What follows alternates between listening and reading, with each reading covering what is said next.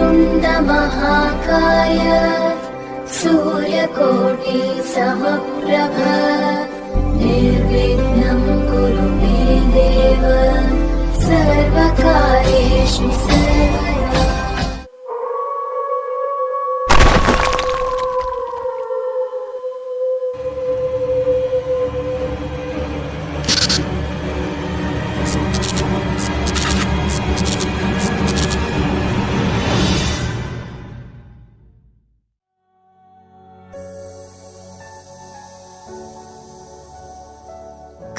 তত্ত্বে আপনাদের সকলকে স্বাগত। আজ কাহিনী তত্ত্বে আপনাদের জন্য রয়েছে শ্রী হেমেন্দ্র কুমার রায়ের লেখা কঙ্কাল সারথী। এই গল্পটি নেওয়া হয়েছে ভয়ানক ভূতের গল্প এই বইটি থেকে। হেমেন্দ্র কুমার রায়, জন্ম আঠেরোশো অষ্টআশি সালে, মৃত্যু আঠেরোই এপ্রিল উনিশশো তেষট্টি সালে। একজন বাঙালি সাহিত্যিক এবং গীতিকার। তিনি ছোটদের জন্য রহস্য, রোমাঞ্চ ও গোয়েন্দা গল্প লেখার জন্যে বিখ্যাত। গল্পের প্রধান চরিত্রে গল্পকথক, গল্পের সূত্রধর আমি নন্দিনী। শুরু হচ্ছে আজকের গল্প কঙ্কাল সারথী।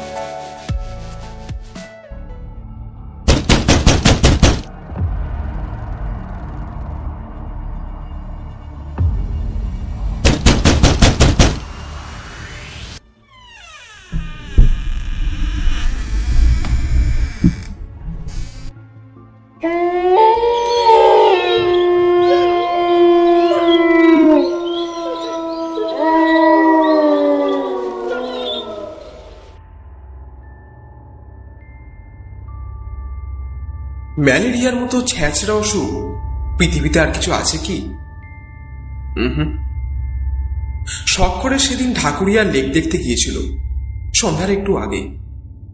হঠাৎ কাঁপুনি দিয়ে আমার জ্বর এলো। সে কি যে সে জ্বর? না পারি দাঁড়াতে না পারি বসতে।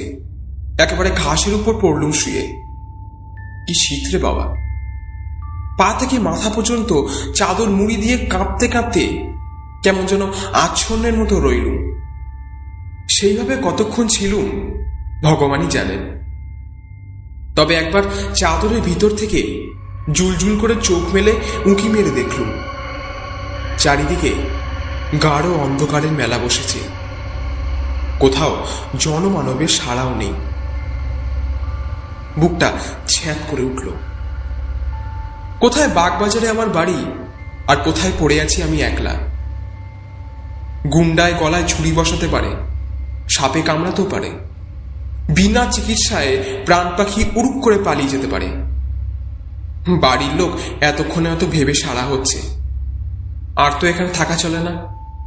যেমন করেই হোক, আমাকে আজ বাড়ি যেতেই হবে। অনেক কষ্টে উঠে দাঁড়ালাম।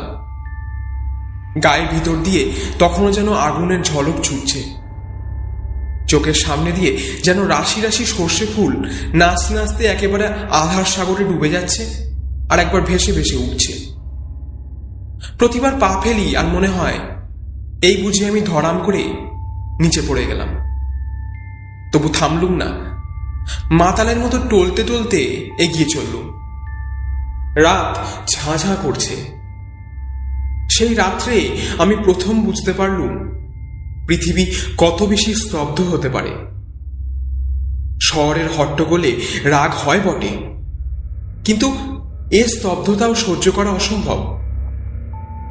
একটা ব্যাং কি একটা ঝিঁঝি পোকা কি একটা পাহাড়াওয়ালার নাক পর্যন্ত ডাকছে না? গাছের পাতায় বাতাসের একটু নিঃশ্বাস পর্যন্ত শোনা যাচ্ছে না। সারি সারি কোম্পানির আলোর থামগুলো নীরবে দাঁড়িয়ে জ্বলন্ত চোখে যেন থমথমে অন্ধকারকে নিরীক্ষণ করছে। জ্বরের ঘরে চলেছি তো চলেছি। এই নিঃশব্দ পল্লী ছেড়ে শহরের শব্দের রাজ্যে গিয়ে পড়বার জন্য প্রাণ যেন আইঢাই করতে লাগল। তবু এ পথ আর শেষ হতে চায় না। এ পথ যেন আজও শেষ হবে না, কালও শেষ হবে না। আমাকে যেন কোনো অভিশপ্ত আত্মার মতন চলতে হবে অনন্ত কাল ধরে। এক বেচারা ইহুদির গল্প পড়েছিল। কার সাপে তাকে নাকি অনন্ত কাল ধরে সারা বিশ্বে ছুটোছুটি করে বেড়াতে হয়েছিল? আমারও তাই হলো নাকি? মাথাটা একবার নাড়া দিয়ে ভাবলুম, দূর ছাই, এসব কি উদ্ভট কথা ভাবছি? জ্বরে আমার মাথাটা খারাপ হয়ে গেল নাকি?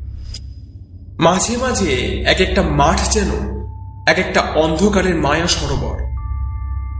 সেখান দিয়ে যেন অন্ধকারের ঢেউ বইছে।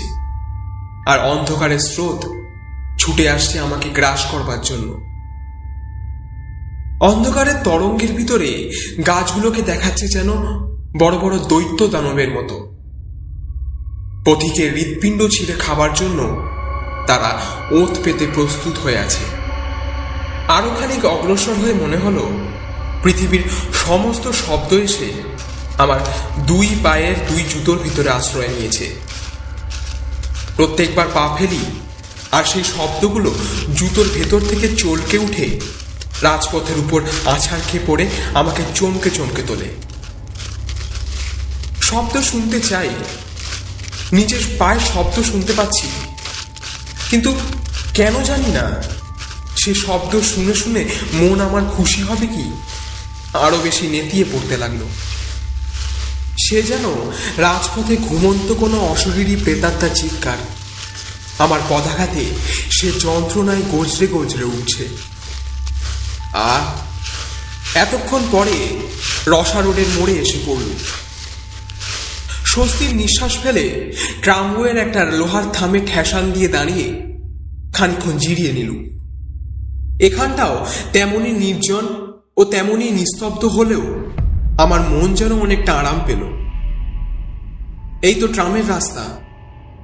এই পথ ধরে সিদে গেলেই যত মাইল দূরেই থাক, আমাদের পাড়া বাগবাজার পাওয়া যাবেই যাবে। খানিক দূর এগোতে পারলেই লোকজনেরও সাড়া পাবো নিশ্চয়ই। আর ট্রাম ও বাস বন্ধ হলেও ট্যাক্সি মেলাও তো অসম্ভব নয়। তখন জ্বরে আমার চোখ ছলছল করছে, কান করছে ভো ভো, আর মাথা ঘুরছে বোঁবো করে। বারবার ইচ্ছে হতে লাগল পথের উপরে লম্বা হয়ে শুয়ে পড়বার জন্য। কেবল বাপ মায়ের বিষণ্ন মুখের কথা ভেবেই মনের সেই ইচ্ছা দমন করলুম, অনেক কষ্টে। নিজে নিজেই বললুম, মন, তুমি শান্ত হও। এই পথের শেষেই আছে তোমার বাড়ি, তোমার আত্মীয় স্বজন, তোমার নরম তুলতুলে বিছানা। কোনো রকমের চোখ বুঝে এই পথটুকু পার করতে পারলেই ব্যাস, সকল কষ্ট, সকল ভাবনার অবসান। হঠাৎ দূর থেকে একটা শব্দ জেগে উঠে চারিদিকের নিস্তব্ধতার মুখে যেন ভাষা দিলে। ঘর ঘর একটা বাস ডাকার মতো শব্দ আমার দিকে এগিয়ে আসছে। তারপরেই শুনল ভেপুর আওয়াজ। ট্যাক্সি। না বাস। আহ্লাদে চাঙ্গা সোজা হয়ে দাঁড়িয়ে পথের দিকে তাকিয়ে রইলুম তারপরেই দেখা দিল নিচে দুটো আর উপরে একটা আলো। তিনটে আলো দেখেই বুঝলুম, ট্যাক্সি নয়, বাস আসছে। তাহলে জ্বরের ধমকে আমি ভুল বুঝেছিলুম। বাস যখন চলছে তখন রাত খুব বেশি হয়নি। কিন্তু আশ্চর্য এরই মধ্যে এই অঞ্চলটা এমন ভয়ানক নিস্তব্ধ হয়ে পড়ে। বাবা, আমার কলকাতার গোলমাল বেঁচে থাক, হে অঞ্চলে আমার ভদ্রলোক বাস করে। কিন্তু বাসের আলো অত বেশি চলছে কেন? সামনের সারা পথে সে যেন আগুনে ঢেউ বইয়ে ছুটে আসছে। আর এই নিরালা পথে অথচরে ভেপু বাজাবাড়ি বা কি দরকার? এ অঞ্চলের সন্ধ্যের পরেই ঘুম কাতুরে লোকগুলোর কানে যে তালা ধরে যাবে।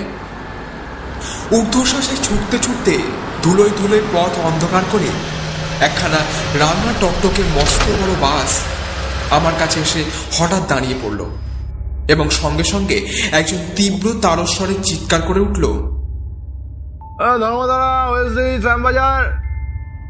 আমি তাড়াতাড়ি বাসে উঠে একখানা গদিমোড়া আসনের উপর গিয়ে ধূপ করে বসে পড়ল। হোক শ্যামবাজারের বাস। এই স্তব্ধ মরার মুল্লুক থেকে এখন তো সরে পড়ি। শ্যামবাজার থেকে বাগবাজার যেতে এমন বিশেষ দেরি লাগবে না। কিন্তু কেন জানি না। বাসের ভিতরে ঢুকিয়ে আমার বোধ হলো, আমি যেন এক জগৎ ছেড়ে আর এক অচেনা জগতের ভিতরে প্রবেশ করল বাস ছুটছে, তার ভেপু বাজছে। এত বেগে বাস ছুটছে, তার জানালাগুলো সব খোলা রয়েছে। অথচ বাইরে থেকে কোনো বাতাসের একটুখানি ঝলক পর্যন্ত আমার গায়ে লাগছে না। ভারী অবাক হয়ে গেল আমার জ্বর কি এত বেশি উঠেছে যে দেহের অনুভব করার ক্ষমতাটুকু আর নেই? পথ তেমনই নির্জন আর অসার। কিন্তু বাতাসও কি আজ ঘুমিয়ে পড়েছে? আমার খালি মনে হতে লাগল, দম বন্ধ হয়ে সারা পৃথিবী আজ মারা পড়েছে। তার কোথাও আর জীবনের লক্ষণ নেই। বেঁচে আছি খালি আমি আর ওই বাসের ড্রাইভার আর কন্ডাক্টর। আমরা তিনজন ছাড়া বাসের ভিতরেও কোনো আরোহী ছিল না। থাকবেই বা কেন? এত রাতে কার ঘাড়ে ভূত চাপবে যে বাসে চড়ে বেড়াতে বেরোবে? বাসের ভেপু বাজছে আর বাজছে। কাঞ্চি ঝালাপালা হয়ে গেল। কন্ডাক্টরের দিকে ফিরে বিরক্ত স্বরে বললুম উফ, ও শুনছো? ড্রাইভারকে বারণ করে দাও।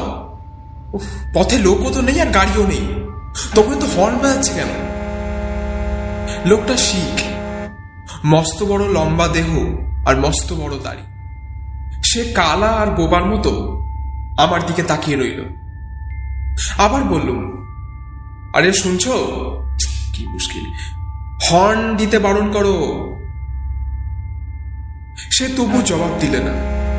ড্রাইভারকে হর্ন থামাতেও বললে না। লোকটা সত্যি সত্যি কালা বোবা নাকি?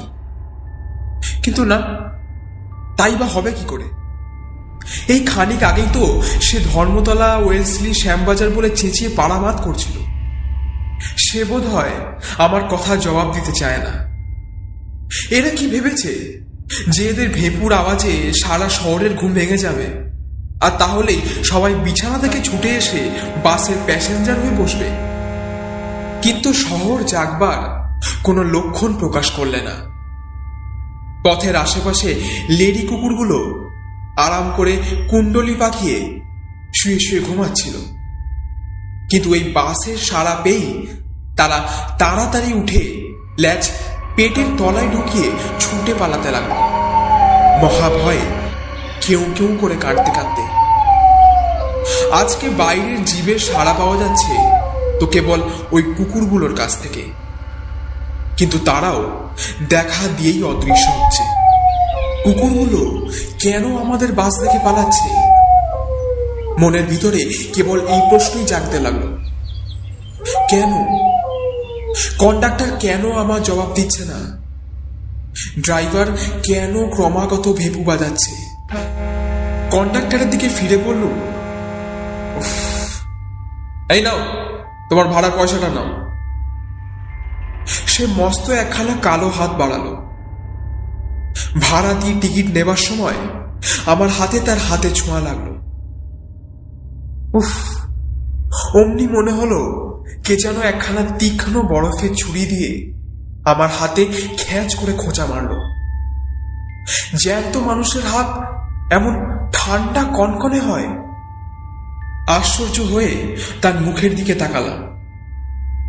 তার লম্বা চুল আর দাড়ি গোফের জঙ্গলে ভরা মুখখানা বাসি মরার মুখের মতো স্থির। তার চোখেও পলক পড়ছে না। তার চোখ যেন পাথরে গড়া। আমার বুকটা ধরফর করে উঠল। আজকে শহরের এই নির্জনতা, পৃথিবীর এই নিস্তব্ধতা, বাতাসের এই অভাব, ভাড়াটে বাসের এই ভেপুর আওয়াজ, কন্ডাক্টরের এই উদাসীন মূর্তি, সমস্তটাই যেন রহস্যময়, সমস্তই যেন অস্বাভাবিক। কি কুক্ষণেই আজ বাড়ির বাইরে পা দিয়েছি। যতবার ফিরে তাকাই, ততবারই কন্ডাক্টরের সেই মরার মতো স্থির মুখ আর পলখাড়া পাথরের দৃষ্টি চোখে পড়ে আমার।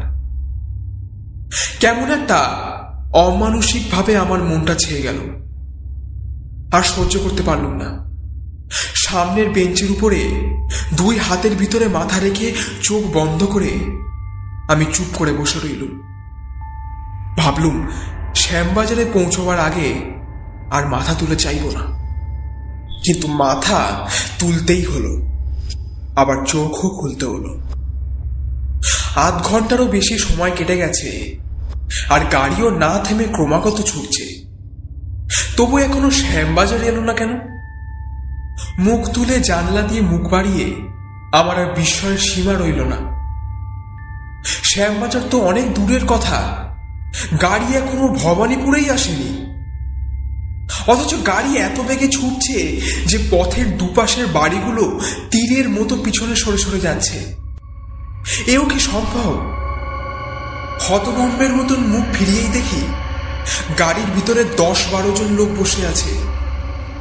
নিজের চোখকেও আমি আর বিশ্বাস করতে পারলাম না। আমি হলপ করে বলতে পারি এতক্ষণের ভিতরে গাড়ি একবারও থামেনি। তবু তবু কোর থেকে এরা এলো? আর কখনই বা এরা গাড়িতে উঠল? একে একে সকলের মুখের দিকে তাকিয়ে দেখলুম, সব মুখেই মরার মতো স্থির, নির্বিকার। সব চোখের পাথুরি দৃষ্টি আড়ষ্ট হয়ে আছে। কে যেন শ্মশান থেকে কয়েকটা মৃতদেহ তুলে নিয়ে এসে বেঞ্চের উপরে সারি সারি বসিয়ে দিয়ে গেছে। তাদের ভিতরে বাঙালি আছে, খোট্টা আছে, সাহেবও আছে। কিন্তু তারা সবাই চেয়ে আছে আমার দিকে। সে চাউনিতে কোনো ভাবের আমেজ নেই। সে চাউনি যেন চাউনিই নয়, অথচ সে চাউনি দেখলেই গা ছমছম করে ওঠে। দেহের রক্ত ঠান্ডা হয়ে যায়। তাদের চাউনি যেন চোখের ভিতর দিয়ে আসছে না। আসছে আলোকের ওপার থেকে, অন্ধকারের আত্মার ভিতর থেকে যে দেশে জ্যান্ত মানুষ নেই, সেই দেশ থেকে। আরেক আশ্চর্য ব্যাপার হলো, গাড়ির ঝাঁকুনিতেও তাদের কারোর দেহ একটুও নড়ছে না। গাড়ির ভিতরে বসেও তাদের দেহ যেন গাড়িকে না ছুঁয়ে শূন্যে বিরাজ করছে। মনে হতে লাগল, আমার অজান্তেই হঠাৎ তারা যেন আবার হাওয়া হয়ে হাওয়ার সঙ্গেই মিলে যেতে পারে। যেন তারা ছায়ার কায়াহীন অনুচর দেখা দেয়, কিন্তু ধরা যায় না। আমার সভয় দৃষ্টি আবার পথের দিকে ফিরিয়ে নিল। গাড়ি তেমনই হেঁচকে তোলা আওয়াজের মতন। ভেপুর শব্দ করতে করতে তীর বেগে ছুটছে। কিন্তু তখনও ভবানীপুর আসেনি। আমি শ্যামবাজার না সোজা জমালয়ের দিকে চলেছি। কি এক দুঃসহ অজানা টানে অস্থির হয়ে চোখ আবার গাড়ির ভেতরে ফেরালু। গাড়িতে ইতিমধ্যে লোকের সংখ্যা আরও বেড়ে উঠেছে। তারাও স্থির দৃষ্টিতে আমার দিকে তাকিয়ে আছে। সমস্ত গাড়ির ভিতর থেকে একটা বোটকা গন্ধ ভেসে ভেসে বেড়াচ্ছে, যেন বাসি মরার গন্ধ। হাসপাতালে মরার ঘরে গিয়ে আমি একবার এই রকম গন্ধই পেয়েছিল। আমার সর্বাঙ্গে কাটা দিল। বুকের কাজটা শিউরে শিউরে উঠতে লাগল। আমি কি জেগে আছি না স্বপ্ন দেখছি? আর থাকতে না পেরে হঠাৎ চেঁচিয়ে উঠে বললুম, এই কন্ডাক্টর গাড়ি বাঁধো। কন্ডাক্টর কোনো সাড়া দিলে না, গাড়ি থামাবারও চেষ্টা করলে না। আবার বললুম, কিন্তু কোনো ফল হলো না। রেগে দাঁড়িয়ে উঠে কন্ডাক্টরের দেহ ধরে আমি নাড়া দিতে গেলুম, কিন্তু তাকে ছুঁতেও পারলুম না। চোখের সামনে তাকে স্পষ্ট দেখতে পাচ্ছি, কিন্তু তাকে স্পর্শ করতে পারছি না। সে দেহ যেন হাওয়া দিয়ে তৈরি। হঠাৎ গাড়ির সব লোক একসঙ্গে অট্টহাস্য শুরু করে দিলে। সে অদ্ভুত বিভৎস হাসি আসছে যেন অনেক দূর থেকে। অনেক আকাশ বাতাস ভেদ করে, অনেক সমুদ্র পাহাড় প্রান্তর পার হয়ে অনেক নরকের অন্ধকারে ডুব দিয়ে। অথচ তার আওয়াজ এত স্পষ্ট যে আমার কান ফেটে যাওয়ার মতো হলো। আমি পাগলের মতো চিৎকার করে বললুম, গাড়ি থামাও, জলদি গাড়ি থামাও, ড্রাইভার ড্রাইভার, গাড়ি থামাও। গাড়ি থামানো ঘণ্টার দড়ি ধরে আমি ঘন ঘন নাড়তে লাগলুম। ড্রাইভার এতক্ষণ পরে আমার দিকে মুখ ফেরালে। সে মুখে এক তিলো মাংস নেই। সে মুখ সাদা ধবধবে হাড়ের মুখ। নাক চোখের জায়গায় তিনটে গর্ত। দু ঠোঁটের জায়গায় দুসারি দাঁত বেরিয়ে আছে। এতক্ষণ তবে এই পোশাক পরা কঙ্কালটাই গাড়ি চালিয়ে আসছে। গাড়ির ভিতরে অট্টহাসির আওয়াজ আরও বেড়ে উঠল।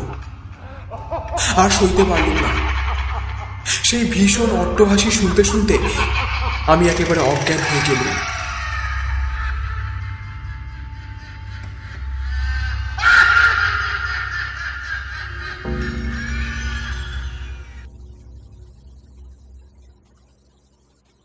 জ্ঞান হয়ে দেখলুম নিজের ঘরের বিছানায় শুয়ে আছি।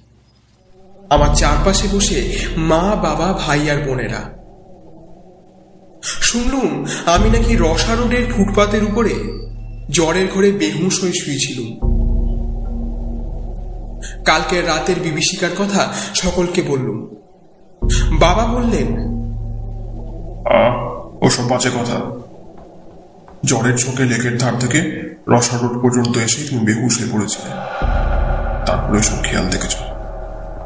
কিন্তু আমার মন বলতে লাগল না না, আমি যা দেখেছি তা খেয়াল নয়। তা খেয়াল নয়।